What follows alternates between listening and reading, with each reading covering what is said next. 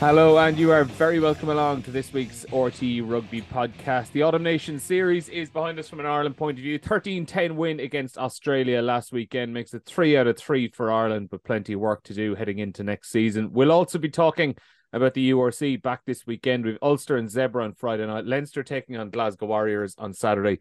But the big game of the weekend is Munster against Connacht Saturday evening at Thomond Park. Delighted to be joined by Bernard Jackman and Mick Kearney again this week. Guys, how are you doing? Thanks a million for joining us. Yeah, thanks. thanks. Thanks, man, for having me. You're very welcome. Mick, big game this weekend. Terenure repeated the repeated the final. How are you set for that? Massive game, massive. Yeah, getting there now. Uh, we obviously have um, a bit of disappointment of losing the last fixture against Young Munster away. Uh, so there was a nice bit of bite to training last night, which is uh, exactly what you'd want going into a fixture like this. Bert, you could do worse than paying your, your tenner in the gate for that at Castle Avenue on Saturday afternoon, yeah? Yeah, it's going to be great atmosphere. Eh, um, and then on the pitch, I think you're going to have two really good teams. Uh, Terenure being going going really well, um, but obviously Tar for the champions. And um, yeah, you, you, I expect Tar to step back up again after that defeat to Young Munster. But that's going to be a great game. Yeah, yeah. Really yeah, it'd be fantastic. If it's anything like the the All Ireland League final a few months ago, be uh, be well worth going to or checking out the highlights next week. But guys, we'll we'll get straight into the Ireland stuff. So, Birch, three wins out of three. Overall, though, the tone seems to be from an Ireland point of view. There's still a lot more work to do in 2023. I mean, if you were to compare this to the reaction after after 2018 when Ireland had a fantastic season, it's definitely a more a more realistic tone at the moment, I think, and a more, uh, I suppose, foundation is probably what it is rather than the end the end product at the moment, isn't it? Yeah, for sure. And I think obviously we've learned from 2018 where maybe we got a bit ahead of ourselves. Plus, um, I think the nature of the wins. I mean, two very tight wins in in, in the autumn. Um, international rugby the quality is so compact at the moment. I mean, you know, you're seeing um very tight test matches. You're seeing um, you know, teams like Wales get beaten by Georgia, Australia get beaten by Italy. Um, uh, Australia nearly being able to beat Ireland. You know, te- definitely could have had a draw. At, um, least if they had a went for the kick. Um, South Africa, who've had two losses, but I, I think they're in a good place. You know, um, in terms of their squad development, in terms of how they're playing. So yeah, I think we're very aware that the world number one, it's great to have it, but realistically, um, you know, I think the top six or seven teams can beat each other on any given day, and and we have areas to work on, and we we probably the uh, the part of the game that got us to number one in the world, which was this attacking game, has um hasn't functioned as well, um, and that's because the opposition have have clear plans to, to stop us. So now it's a case of being able to evolve that um, and get that back functioning again, despite the fact that um, you know teams have have a clear philosophy around how to slow us down.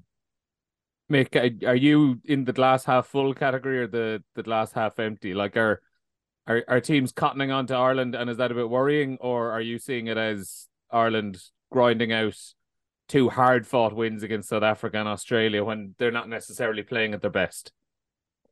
Yeah, I definitely, I definitely be uh, be glass half full. Um, as you said, I think it it was just it was two unbelievably attritional games, and from a positives point of view, um, for me looking at it like historically taking Leinster as an example, you know they've struggled against kind of bigger packs, more physical teams, and I think with the South African game in particular, it was just it was great to see them go out there and like really impose themselves physically in the game and not not come undone there. I'd imagine Dave Rennie would be quite frustrated after the game on Saturday from the point of view that Tupou goes down injured. Um, and I think from an impact off the bench uh, kind of standpoint, he was thinking, right, I'm going to have Tupou on for the last kind of 25, 30 minutes, and then I'm going to have Skelton on there with him. Um, and, you know, there are two kind of um, body shapes that, that Ireland might have struggled against in, in more recent times. Um, but going back, going back to your more recent point, uh, glass half full for me. I think it's two two great wins. The games, as Bert's mentioned, could have gone either way, but uh, I think Ireland should just be delighted to come out the right side of it because at the end of the day, winning winning's a habit, you know. So if they can keep stacking wins on wins, uh, it can only stand them in good stead going into the next couple of months. Yeah, and obviously, like only the second time they've ever beaten Australia, New Zealand, and South Africa in a in a calendar year as well. But Bert, you mentioned the the attack and how South Africa and Australia have see, like seemed to get a, a good read defensively on, on what Ireland were doing. Can you give us a, an idea of what it was that South Africa and Australia have been doing and what they've seen in the Ireland attack that they were kind of able to able to counter so well? Yeah, look, I think um, it's about stopping the rhythm, stopping Ireland rhythm, don't let them play tempo. Um, being very aware of, of of marking the ball rather than the the man as such. So those second man plays that um, Ireland played a little bit in the second half. Um, there was no no opportunity for so when they played through the first set of forwards out the back, and then you know you got your hard runners. We've been loose to splitting teams in half there and getting soft carries, getting offloads, but we were shut down. Um, very similar to what La Rochelle did against Leinster, and, and Leinster plan is, is quite similar to Ireland's plan. Um, not surprisingly, um, given so many players double up. But um, yeah, it's it's been nice to compact in your D, um, and then being very physical at the breakdown and being willing to give away penalties. So, uh, like if you think about it, Australia, Australia's discipline was poor, but most of the ill discipline was on the attacking breakdown. Um, you know, with with obviously the neck, uh, roll, neck the, rolls, the many, many um, neck rolls. neck rolls, yeah. But they they managed to slow Ireland's ball down very well um, on defensive breakdowns as well, without giving away many penalties, and just make the game stop start, um, take away flow. Um, don't let Ireland get any soft uh, repossessions in the air and in, the contestables. You know, and Ireland actually probably took a step back in terms of their aerial ability this November, um, which had been a strength for them. And yeah, it's it's it's not rocket science. It's just being able to do it. You know what I mean? And the bigger, more physical teams have the capacity to, to do that. Um, and Australia, I think, in terms of athleticism, are you know are, are, a powerful team, and, and obviously you know that was with Tupou not being able to um you know play play for long. But we saw Skelton just that one good carry he gets, you know, just creates um disorganization in the Irish defensive line, and, and, and it's a try. And um you know I think that teams like Australia, uh, South Africa, France. That's always going to be an area of concern for us the just the physical power they have.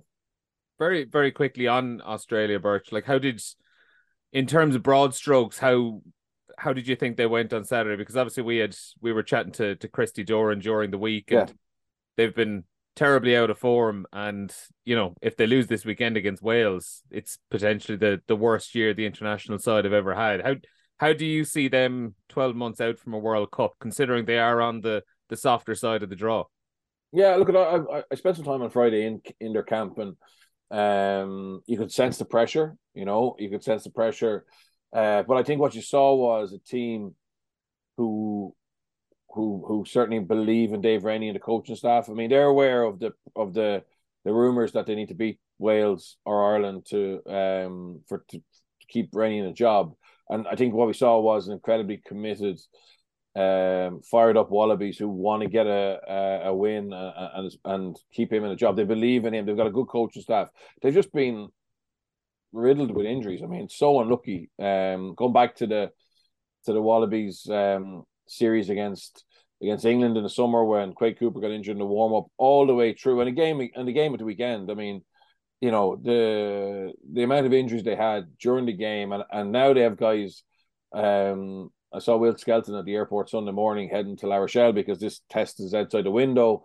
You know, um, Michael Hooper is getting ruled out as of, as of this morning as well. yeah, they're just getting no break whatsoever, and and you know they play Wales. They needed the, the money. I think this this test is worth two million to them. Wales are paying them two million to play this extra test. Um, but Dave Rennie six weeks ago when he when they met up, couldn't have predicted that um you know the squad who plays Wales this weekend would be as um as badly affected by by everything. You know, and um I, I think they'll beat Wales. I, I I think they'll beat Wales, and I actually think they have a their team with a lot of potential. Uh, they're in the wrong, the wrong, the easy side of the draw, the World Cup. Obviously, their group isn't that easy, but if they can get through that, which they will, um, I, I, I think they you bring you bring Kerevi back in there, you bring Quade Cooper back in there. I thought the halfbacks played a much smarter kicking game at the weekend, um, and this tour will have actually found them two or three players as well. So, um, I don't think Australian rugby is is um is going to stay where they are at the moment, eight in the world. I think they're better than that. Um, you know, I don't think they're going to win the World Cup, but I think they're um, they're certainly not. I wouldn't write them off yet at all. Yeah, and we mentioned Tanya Taniela Tupou as well. Big doubt for the World Cup now as well after that Achilles injury. That would be a massive blow for him. But Mick, on the the Irish side of things, excuse me, you spoke about the we're talking glass half full. What are the like in terms of the positives to take from it? I don't know. I'm I'm kind of throwing out ideas here. One of the the positives I would take from it is the efficiency of the attack when they actually were in a position to score. They they kind of struggled to get into that position a lot of the time. I think aside from the Fiji game, really, but. I, I would look back to the games in New Zealand over the summer and even some of the Six Nations games where they were really hitting it on attack and getting so many opportunities and probably leaving a half a dozen try scoring opportunities back out on the pitch in every single game. But if you look at the South Africa game, they got two tries off a small amount of real, real good opportunities. And again on Saturday, they just had the one try. But aside from the try they did score, there was maybe that 10 minute period in the first half where they had a lot of control in the 2022. Aside from that, they didn't they didn't get many other opportunities. So at the very least, they were converting the majority of the chances they were getting. No, for sure. I thought they were incredibly clinical. You know, a lot of the work that they were doing um into the seam around line out time, they'd obviously done their homework there like bringing bringing Doris into the seam, having Dan Sheehan come around into that space. Obviously, by the seam, I mean the back of the line out and and the first defender for Australia. But as as Birch mentioned, when a team or when teams are going as heavy at the breakdown defensively as Australia and South Africa were, like it makes an unbelievably difficult game. Like again, as Birch mentioned, getting out of your flow like in key positions is like it can completely like stifle attack, you know, and trying to trying to get that momentum again is is very very difficult. You know, you need to have a big carry from someone, or you need you know someone to just get a half yard through the defensive line. But if you're playing against big bodies, like it's it's a very very tough thing to do. You know, obviously when Ireland got into the red zone, the few opportunities they had in both of those games, they they converted, and again that's a that's a really positive sign going forward. You know, they need they need to execute getting into those areas. Um, because because if they don't, like teams are so good at exiting nowadays and so good at getting back into your territory that you know it becomes it becomes a tough challenge if uh if you're not if you're not very clinical in those spaces. Were the exits part of the reason they found themselves under a lot of pressure in that first half as well, Mick? Like there were some of those kicks, they just weren't getting a they weren't getting a real distance on on the kicks to touch. They were probably only bringing them up maybe between the 22 and the 10 meter line. And you're still kind of under a little bit of pressure in that regard. Is that kind of something to work on next year? Absolutely. Absolutely. You know, and, and again, there's there's loads to that. Like the more effective Ireland can be in terms of their their exit mauls, I suppose. You know, if they can get if they can get that rolling, you know, then they suddenly have a kick or run option as opposed to just just the kick option, you know you want that winger, you want the opposition winger on the edge to have to make a decision to go, okay, well, am I gonna am I gonna stay high here or am I gonna am I gonna drop back? And obviously, if he drops back, you can you can have a bit of a crack, and you might be kicking from thirteen as opposed to kicking from from nine and ten, and you know, hopefully, you're getting you're getting a bit more distance out of your exits then.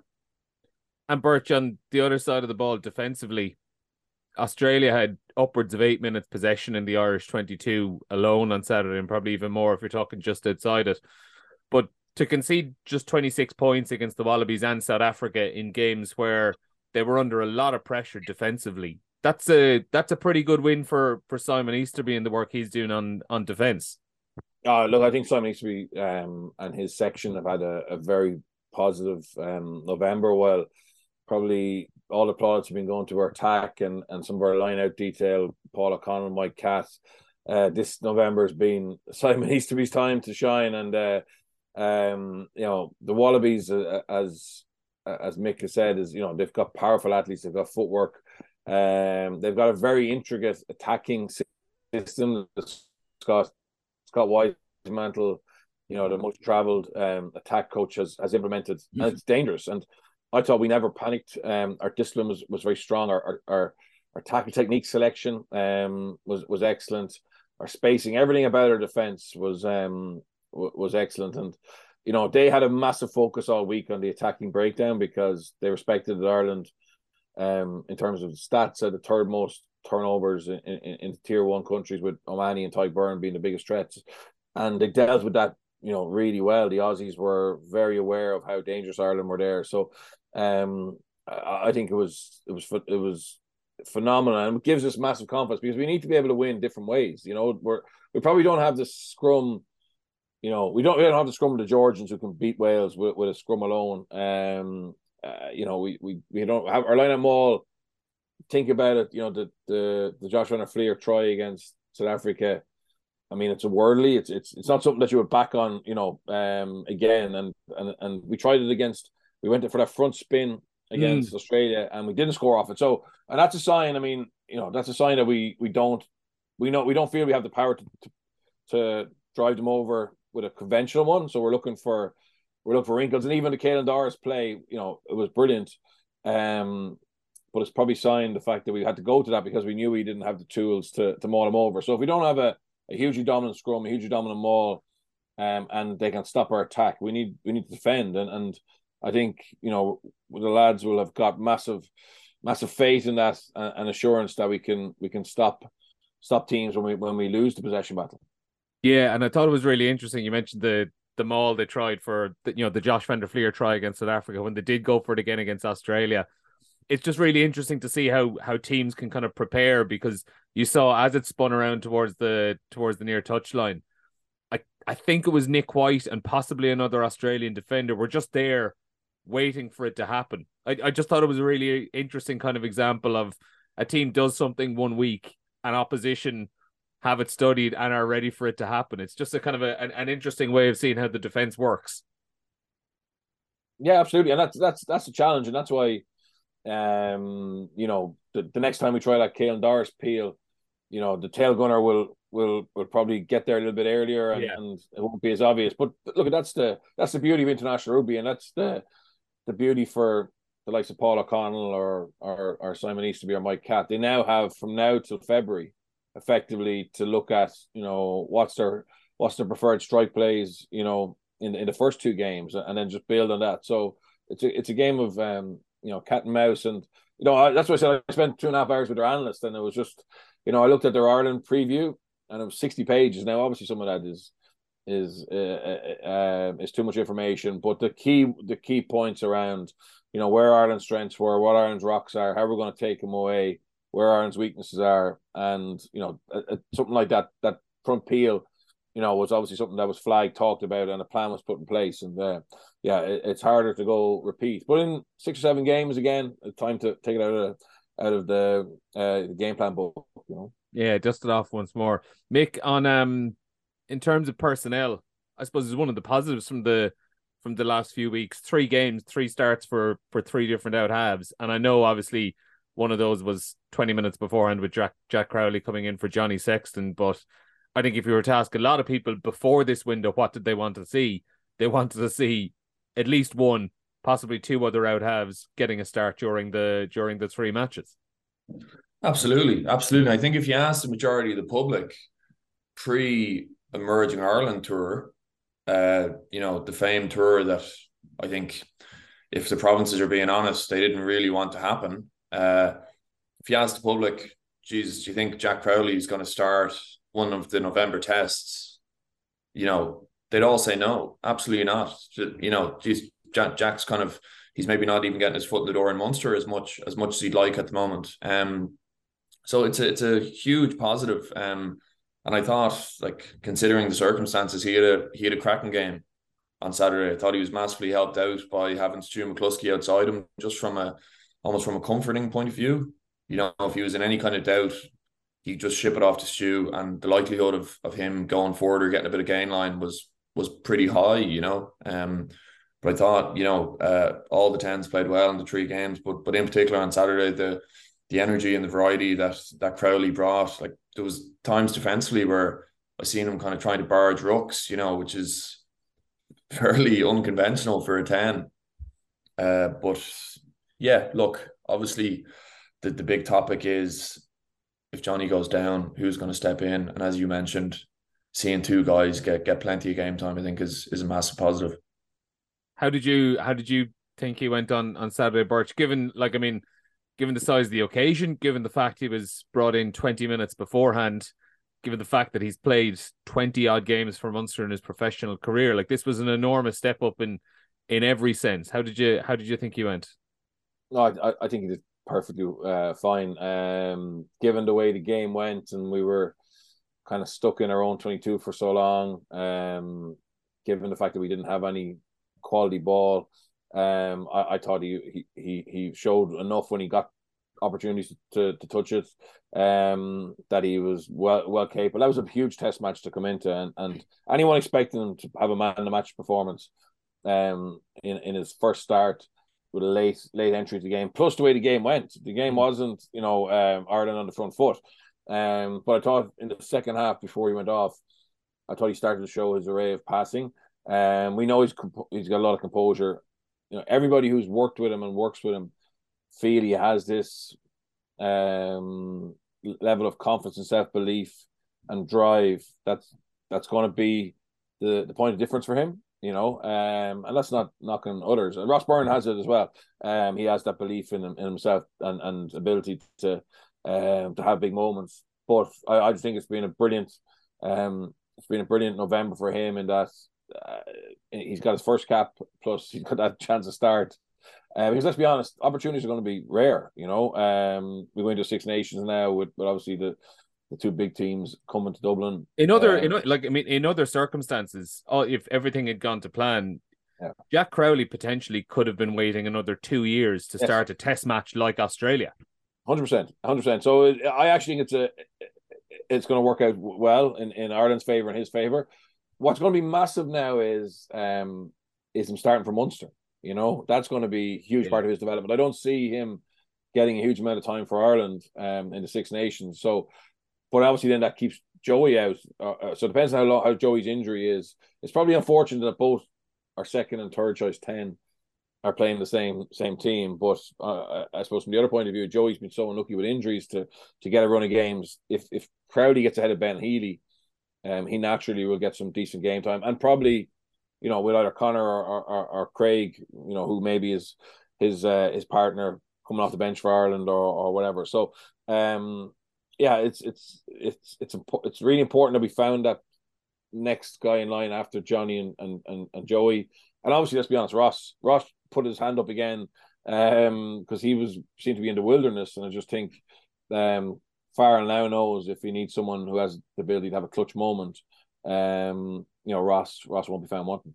Yeah and whether or not it leads to more caps for Ross Byrne we'll find out down the line but just for the moment of itself Mick it was just it was it was just a really really nice thing to for for Ross Byrne to be able to have because he's someone I think in his previous 13 caps has been chucked into some fairly unforgiving situations across it. Like you think of that game against England at Twickenham just before the last World Cup, which was kind of held against him for a long time. But I mean, Jesus, he was thrown into the wolves in that one with an Ireland team that'd been run off their feet in Portugal for several days. It was it was a hiding to nothing, and he's had a few tough tough outings since then for Ireland. But we we spoke to him afterwards in the the kind of mix zone, and on like honestly, I I can't remember seeing a player buzzing to that extent. Because normally, like you know, you know, like you know yourself, a lot of you guys, you, you'll try play it down a little bit after matches. You'll try kind of play it cool, not give away too much. But I mean, he actually had to pause himself at one point and apologize and say, "Sorry, that I'm just." I'm still pumping with adrenaline here. This was about an hour after the match when he was showered in his suit. It was actually just it was really really refreshing to see someone embrace the moment like that and just just a lovely moment to cap off a game like that for him. No, big time. Like I, I can only imagine how much of a nightmare it is for you guys when when someone has a big kicking moment like that and they turn around and thank the fellow who brought on the tea. You know, so instead of just like, firstly, I'm absolutely delighted for us, as you mentioned. Like he's he's been he's been thrown into a couple of environments, England away, like which is like it's an unbelievably tough tough fixture, no matter who you have in your team. Um, but to see him step up like that and just just confirm his temperament. You know, he's known for having massive stones and you know being being very calm and in high pressure situations. Like look, even looking back to the Champions Cup quarter final against Ulster a number of years ago, you know, he's literally cramping pre kick from the touchline, steps up, knocks it over, grand. And uh, looking at that the last day against Australia, I, I felt like when when Ireland got the penalty and he was on, I know James Ryan's mentioned it. You know, he didn't even have to think about making a decision. Yeah. Like Ross Byrne was just saying, "Yeah, give me the ball, it's grand," and he obviously he he did the business. So so fair play to him. Um, and I'm delighted to hear he was like that after as well because I I think that's something that needs to be more prominent in rugby. You know, if someone someone does something well, they've prepared all week to do something well. When they actually pull it off, you know, they need to they need to credit themselves for that. Um, don't be wrong, I know the team helps you and they put you in that situation, but at the same time, I think a level of kind of rashness needs to come into the game from a from an entertainment point of view as much as anything. Yeah, and, and Bartek, if there's one position you probably want a bit of brashness in, it's a it's a number ten, isn't it? Yeah, well, the fella um, who starts for Ireland has, has plenty of it. Um, What's his name? Know, hasn't, hasn't, hasn't, hasn't held him back. Look, I think uh, uh, Ross has it, and he had it since he was in school. I coached him um, in 2011. He was on Dan Levy's cup team, and uh, he had this sense of um, belief in himself that was contagious and drove everybody else on. And uh, I mean, he's very highly regarded in Leinster. Leinster, you know, if it wasn't for Ross Byrne, Leinster probably would have made a bigger case to keep Joey. You know, Leinster felt that Joey was best positioned for Leinster would have been a fullback rather than ten because they're very comfortable with with Johnny and obviously Ross. And um, so yeah, people who work with him appreciate him more, I think, than maybe some of the the fans because you don't see, you know, you don't see the flash stuff that you know Joey can do, and and and that's really important. You know, Marcus Smith stuff. Um, it's there's lots of ways to skin a cat, but what Ross brings his team is um, a lot of assurance and uh, a lot of direction, and the ability then to to deal with pressure very well. So I think it's brilliant. I mean, um, you know, given he must have thought he wasn't going to get back into the Irish team when he, when his brother was getting picked, um, you know, uh, for Ireland, and I understand why because Harry's a talented kid.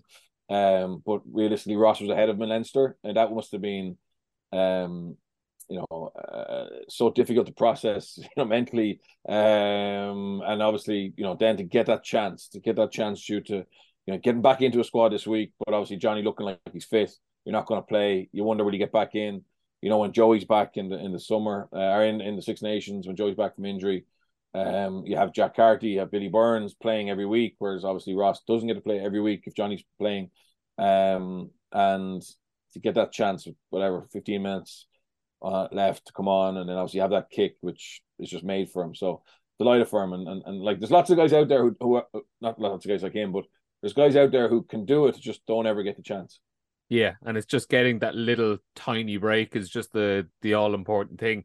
If we're if we're flipping that on ahead into into next year, and I kind of said, like, we obviously don't know what the future is going to hold for Ross Byrne. He could be in the Six Nations, he might not be. We'll have to wait and see. But who are you, even coming out of players who might, have got a small bit of a run over the last few weeks, even guys who didn't get a run over the last few weeks, who would you be potentially trying to buy a little bit of stock in now in 2023 in terms of players, or or who do you think whose stock price has kind of risen dramatically in the last few weeks? Like I imagine Jack Crowley's obviously one. Is is Jimmy O'Brien up there as well?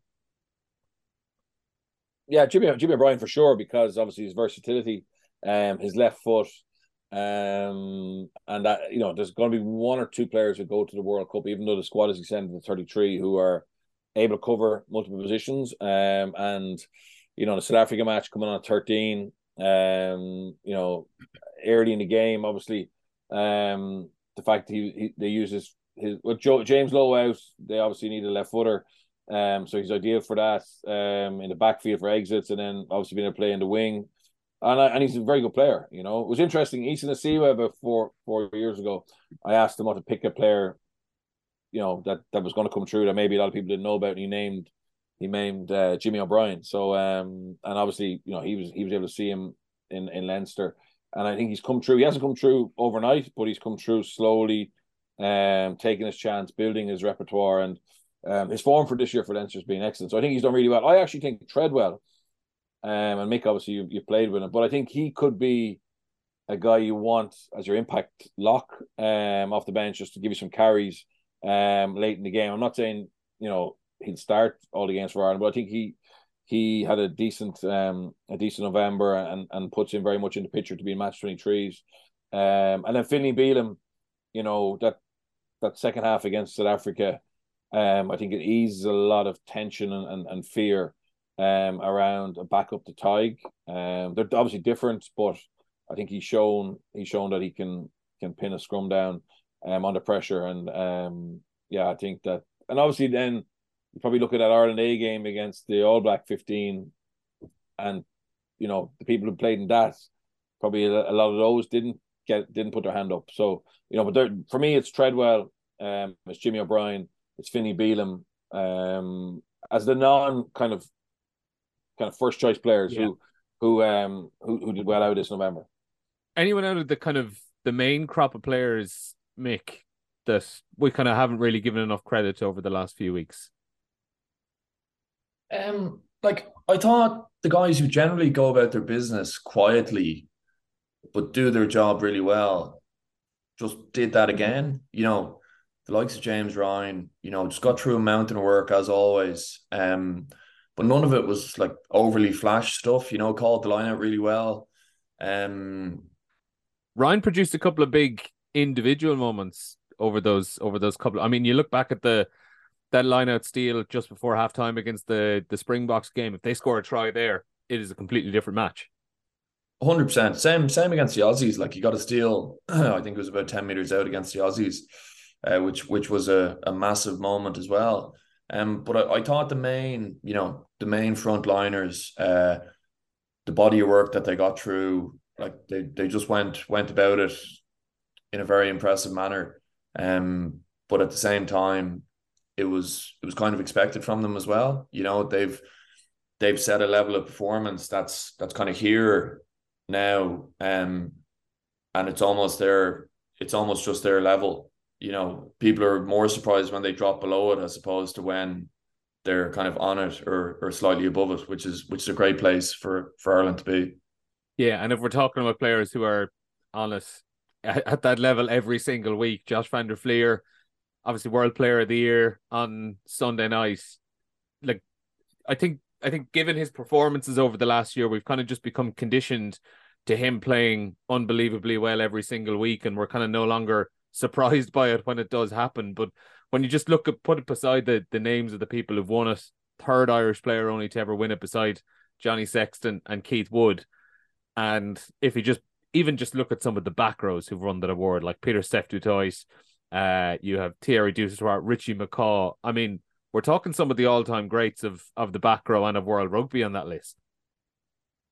Absolutely, absolutely, and I suppose I was lucky enough to uh, spend a number of years with Josh in Leinster. You know, and he's mentioned it himself. It didn't hasn't always gone his way you know, there, there, was other back rows playing in that position who were uh, maybe in better form. Uh, the likes of the likes of Will Connors, who was playing unbelievable rugby for for a period of time before injuries kind of got on top of him a small bit, and hopefully, you now fingers crossed, he comes out of comes out the other side of that soon. But Josh is just the ultimate example of persistence. You know, he just shows up every day. He's constantly trying to improve. He's constantly working on his game and, and not just like one or two elements of it. Don't get me wrong, he knows what his strengths are and he's constantly trying to turn them into kind of super strengths per se.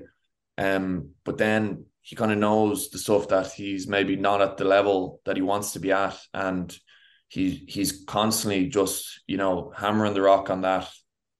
Uh, he's he's an unbelievable unbelievable example to like not just young players, but all players as to how he goes about his business and how he how he does his work. And then aside from that, he's an unbelievably nice fella. He's one of he is literally one of the nicest guys you'd ever meet. Um, so he's uh he's a proper full package.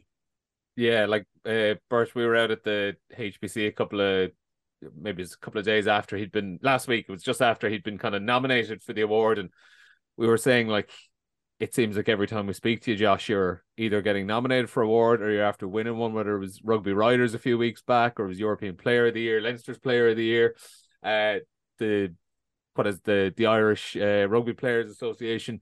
But as as Mick kind of alluded to, it's just over 18 months ago. It's less than two years ago when he wasn't really in the picture with Ireland. Will Connors was ahead of him. And I know part of his, you know, Will Connors has gone through injury hell since then, and that kind of opened the door. But it's it's not so much even the fact that he's been unbelievable for 12, 18 months now. It's the fact that he had to, first of all, get back into the team to do it.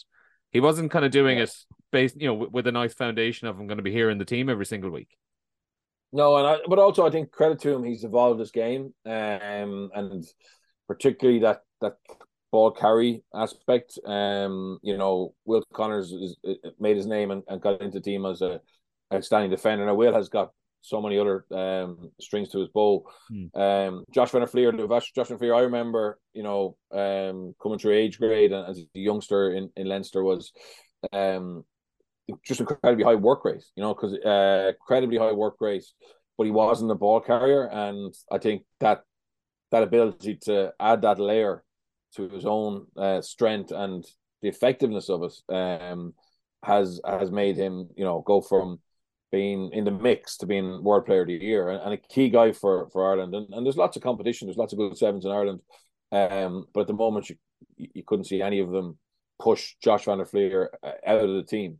Um, and it, it, suits the it's just the balance of the back row as well that Ireland are, are, are going with um, the, the way Josh the way Josh plays. So I look at credit to him. It's very difficult to evolve your game to that extent. You generally see people you know, making small improvements, but he's transformed his ball carrying, and that's been, I think, the area that's pushed him ahead of of a lot of other good sevens in Ireland.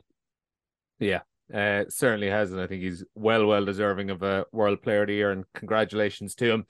Uh, on the URC, URC back this weekend. Ulster Zebre Friday night, Leinster and Glasgow three fifteen on Saturday afternoon, and then at seven thirty five at Thomond Park as Munster against Connacht we'll we'll start on that one, and I'll talk about Connacht first, actually, guys. Um, Mick, for you first, like obviously in the last couple of weeks, Andy Friend confirmed he's leaving, and I know he said yesterday it's it's something that the players and everyone at Connacht has pretty much known for some people 12 months, some people even longer than that. But even though it's been in the pipeline, it, it's something they need to be wary about that the season doesn't fizzle out because over the last few weeks, just before the break, they started to get things back on track, back on track. They had three wins out of, out of four, pulled one out of the fire against the Ospreys. So they're kind of coming into this with a nice little run of form together. And it's just important that it doesn't all fizzle out over the course of the season because we've seen it happen so many times when a coach announces they're going to depart. Yeah, I think that's very I think that's very interesting point. Um the only thing I would say about uh the Andy Friend situation, um, and I know he's done a lot of coaching over the last number of years, but in the last kind of 12 months, having spoken to a couple of the guys in Connacht, I don't think he's done a huge amount of coaching. I think the coaching reins have kind of been handed over to the likes of Pete Wilkins and and Mossy Lawler and uh Dewald, you know, to to look after the the rugby side of things, you know, and then Andy's maybe had some of the crapper conversations in terms of you're playing this week, you're not playing that week, you know, we're maybe not keeping you on at the end of the season. Like the really crap jobs, you know. Um and finding someone to do that role is is pretty tough, you know, um in general. But uh I think from from a coaching point of view, the lads who are actually playing the games, there won't be a huge amount of complacency because they know the coaches that are actually coaching them aren't really going anywhere next yeah, year. Like Pete is Pete's still going to be there. Dewald's going to be, you know, all those all those guys are still going to be still going to be around next season. Yeah, and they're going to be they're going to be throwing throwing lads' names forward, depending on their performance to the, whoever comes in. You know, so it's it's I can't see there being a massive amount of complacency from a playing point of view. Um, I just think it's going to be really interesting to see who comes in next to replace Andy Friend it's it's set up really nicely for this weekend, Bernard, isn't it? Because you've obviously it's fresh in the memory the the game in early October when Connacht completely outplayed Munster. And it looks I know Mack Hansen's a big injury out for Connacht, but it looks like they're gonna have the bulk of their internationals available. Uh, Mike Prendergast said all of the Munster guys are going to be there and ready to go. They've got players coming back from injury as well. So it looks like not only are going to have a game with high stakes because a win is absolutely vital for both teams. But we're probably going to get two pretty good starting 15s out there as well this weekend. Yeah, that, that's brilliant to hear that Munster have their internationals available because um, I wasn't I wasn't sure that I think Leinster won't play. Um, I think it's it's something along the lines of I think they they can only play seven of the next nine yes. matches in this block or something. So it, it just looks like all things going to plan. They're going to have them out this weekend and maybe rest them in a game further down the line. Yeah, and look, you can see why this is must must win for for Munster. Um, Connacht aren't in a bad position overall in terms of when you look at who they played. You know, um, obviously going to South Africa early, um, playing Leinster um at, at home. Um, they beat the Ospreys. Probably be good if they didn't get a bonus point against the Ospreys. Um, you know, the Ospreys are missing their Welsh internationals, but they got that win, and they're kind of just kind of just about where they should be, but. Um, they're going to have to start picking up points, and um, you know this could a win away to Munster would be absolutely massive for, for them, and, and obviously would be a big blow to Munster. I, I thought there was enough in the in Munster's last performance against Ulster where you could see it starting to click.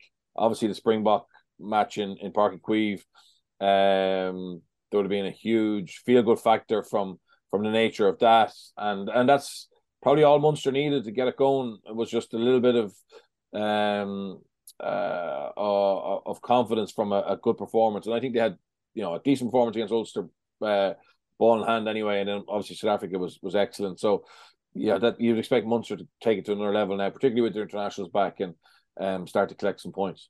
Yeah, and, and even make it as bad as Munster have been, and I know that their fixtures list ahead is is quite tough, but the the table itself, there is scope to move up that table pretty quickly because there isn't a huge amount between where Munster are. I, I can't remember exactly where the table, knocking around tenth, we'll say, or or even just below it, and moving up into the into the top half. Like there is, there's not much more than a win or two between those sides. No, completely. I'm actually looking at the table here, and you know, if they get they get maybe two wins, like it immediately brings them up to sixth in the table. You know, um, as Birch mentioned, I think the confidence that they'll take from how they played against Ulster and particularly that that game uh, against South Africa A is going to be huge. As well as that, since they kind of stopped playing games during these international windows, um, it's very tough from a player's and I, I can imagine I can only imagine from a coach's point of view to actually keep keep players up if that makes sense you know um so I'd say Munster were unbelievably thankful to to have that game in the middle not just to you know hmm. keep getting minutes into lads legs but on top of that kind of let them have a focus you know let them have a match week because three weeks without a game when you've been playing games consistently as a player feels like an unbelievably long time. You know, you feel like you've gone off season, preseason, which is obviously a bit of a grind, then into the season, and then you, you almost kind of feel like you're coming back into a a mini a mini preseason, you know, which can which can sometimes be be pretty taxing mentally. So I think that that game against South Africa A is gonna stand Munster in in better stead than people might realize. Yeah, even just in terms of the getting a couple of minutes into people and giving them a, a little focus in between those those that three week break. For sure. And if nothing else, like we got Paddy Patterson's post match interview out of it, which, was, which was a real gem. different different broadcaster. We're not going to mention that one. Different broadcaster. no, um on um Leinster and Glasgow, Birch, before we before we finish up. So obviously we're expecting they'll be resting a lot of their their frontline players, but it, it does look like they might have Ryan Baird coming back in, uh, Ronan Kelleher potentially coming back in, if not this week, then then next week. And you know, they're two players who six, seven months ago we would have considered to be an important part of the Ireland setup. And I know for Baird, obviously it was he he would have probably had some involvement had it not been for that really bad concussion he got uh, a few weeks back uh, in that Sharks game. Kelleher's had his, his injury problems, so you know, even from an Irish point of view, without the frontline internationals, there's a lot to be interested in, in with Leinster at the moment.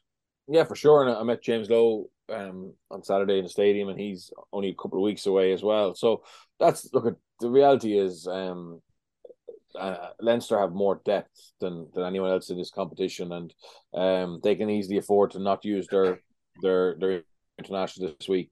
We will still put out a a phenomenal team. Like they've they're unbeaten so far. Um, they maybe aren't hitting the heights by that Sharks game um, that they have in previous seasons, but yet they're they're tinkering with their game plan a little bit, um, and it's still very very effective. So yeah, you would expect RDS, you know, the the fellas they have they had a bit of run out against Chile, but that was a, a younger team, and it was great to see them bring in some AIL players who who've been going well as well, just to uh, recognize that. But um, what I've always admired about Leinster is their ability to come from cold to hot very quickly. You know, uh, they're not like other teams who maybe you know need two or three games to get going. They have been very good, uh, and it's probably down to the level of competition at training, which Mick obviously has been a big part of. But um, you know that they're able to get match like simulation um A's BBs um on a on a Tuesday, whereas other teams have to step it up then when they play. So um yeah, it's great to see some of those players you mentioned come back, particularly Kelleher. Obviously, imagine being Ron Kelleher, seeing Dan Sheehan just take advantage of every minute that he's had and um set the marker very high. But Kelleher in his own right is a is a very good hooker. And um yeah, from a Leinster point of view, having both those fellas go at it over the next seven, eight, ten years, um, you know, it's a it's a very healthy place to be. Was James Lowe uh, giving you any co-commentary tips? Was he? um, no, I didn't ask him, but it, first I wouldn't need to ask him. He's not uh, he's not the quietest guy around. Uh, did you, he's did good you, value. Did you watch the? Did, did no, you watch I, I didn't. I didn't. Uh, on the Chile I heard he was doing co-coms for Chile. An absolute natural. An absolute well, natural. I'm yeah, I know. He's very he's very good value. Um, I did. Your shelf life is short here now, Birch. If he's gonna, if, if James Lowe wants to retire anytime, I think look at when his with his with his fashion sense and his uh his flowing locks, I think he'd be pitch side. He Cocom Cocom won't be as glamorous enough for him. He'll the Jamie Heaslip and those lads need to watch out. Uh, Mick, finally, before we finish up uh, on Ulster, that win against Munster is has been absolutely massive for them just before the break because they've been you know, they lost out in that game against the Sharks, and we don't know what's going to happen result wise with that if they're going to be able to replay it. But they had to dog it out against Munster, and I know it it nearly went against them in the end, but that's going to be a massive, massive four points by the end of the season. Absolutely. Like, geez, talk, it, it, sorry, it, it gives them a bit of credit in the bank over the next few weeks as well. For sure. Like, talk about great signings like Rory Sutherland comes straight in, gets two unbelievable turnovers against Munster. You know, then Duane from Vermeulen obviously gets gets a big one at the end. But like if you were looking at it from a momentum graph point of view, I think if that game had gone on for a couple of minutes longer, Ulster were going to be in big trouble. Um, they've got a nice, I suppose, like Dave Zebre at home uh, on Friday night. Obviously, I played for both teams. Um, Zebre massively struggle um, coming to play against the Irish sides, particularly away. Um, they'll have their internationals back, but like the internationals from Zebre are going to be mm-hmm. fairly knackered, I'd say. Um, so it's it's it's a nice way for Ulster to kind of ease themselves back into games following the following the mini preseason, as I called it earlier on. Um, and just just touching on Birch's point about how how impressive Leinster are in terms of going from from cold to hot. Um, like in the training environment, A's v B's, I was I was on the B's more often than not, and when you're actually getting that opportunity to play, regardless of how much time has gone before, where there's been no game, where you haven't played, you know that if you're not taking that opportunity or you're not making an impact on the game, on top of doing what your core role is, the likelihood of you getting a game when these kind of games come up again is pretty low. Um, so I'm looking forward to I'm looking forward to seeing a couple of guys getting a crack now this week if if the internationals aren't aren't playing for Leinster. Um, and you know I'm obviously always gunning for gunning for lads in those situations. So I hope they can they can all put in big performances. Yeah, and that's actually like it's it's very similar to what Mike Prendergast was saying yesterday. We were asking him about the the ten situation there, and you know, are you getting to a point where you kind of just maybe have to nail your colors to to the mast of one player and give them an extended run? And he's kind of saying that you know the competition will sort itself out. That you know if if there's three players gunning for two spots, I mean, it's it's only really good for the team ultimately because if never mind if you have one player breathing down your neck, but if you have two players in your position breathing down your neck who are either in an international camp or on the fringes of an international camp, it's uh, you know, it, it has to drive performances. And if it doesn't, there's something drastically wrong. No, completely. Like one of Pat Lam's favorite kind of quotes when I was in Connacht was performance is your only currency. So, like, there's no point going and rattling on his front door after the team's being selected and saying, "Oh, you know, why aren't I playing this week?" Because if you haven't played well, you can just literally swing the laptop around and go, "Well, what what's the story with this? What's going on here?" You know, and then you're being measured against a guy who's going for the same position who may have done those things better. So, you know, I think that's going to be same's going to apply for Munster, as you said. It's all just going to figure itself out. Whoever's performing the best is going to play.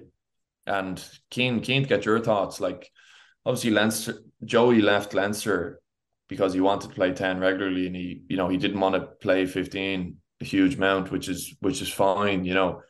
But I think it's going to be really interesting now over the next couple of weeks if Crowley is playing really good rugby, whether they do say, geez, we'd love to get Joey on the pitch at the same time. Will we shift him back to 15? And what, what the reaction is going to be off the back of that as well? Yeah, I, I think it's going to be fascinating. Sorry, Neil. I, I think that's going to be fascinating because um, I'm not sure how much Joey wants to play fullback. Certainly, the the Connacht Munster game when he played fullback, um, you know, he, he didn't look very happy. Uh, didn't look very comfortable. Um, but look at for him as well and for Ireland, you know, um, if he's able to be a, an outstanding fullback, um, as well as being an outstanding ten, um, that gives that, that improves Ireland and, and improves Munster. He, I'm sure he prefer to be on the field than, than not on the field. Um, but look, it all depends on how bad his injury is, and you know, um, He's what, due to what... he's due he's due to complete the return to play protocols this week, according to Munster. So the in the, the plan or the the expectancy is that all things going to plan, he would be available for selection this weekend. Okay. Well, look, yeah, it'd be interesting then what what Prendy does. I mean, I think you know uh, from what I've read from Prendy and, and heard from him, I think he he really sees Crowley as having um, a lot of the attributes to to implement the type of game he wants to play. And and it might be just look at Frisch is coming back now, and obviously he's he looks like a talented player. Mm. Um, it's not all on, on on Joey at all. Um, uh, Joey's obviously capable of getting you know the Munster attack going, but it was probably unlucky for him that Fekitoa hadn't really found his feet. Just things weren't happening for them. Um, and now we see Crowley, and we're thinking, right, maybe he's the key to it. But might, it might be just the time in the saddle that Joey will have had under Prendy and obviously other personnel stepping up that uh, both can play a very uh, a key role in, in Munster's attacking game evolving. Yeah, going to be really interesting to see over this block of games who gets the the, the, bulk of the minutes, uh, particularly with Champions Cup and, and big Interpro matches as well. But um, Bernard, Mick, we'll leave it there. Thanks a million for joining us. Uh, Mick, Thanks, very best of luck this weekend against uh, Terenure. Birchivia match with Bective. Yeah, we're playing um we're playing Gorey, tough game on, on Saturday, and then I'm down to down to Limerick afterwards for CoCom for Munster Connacht. So looking forward to that. Busiest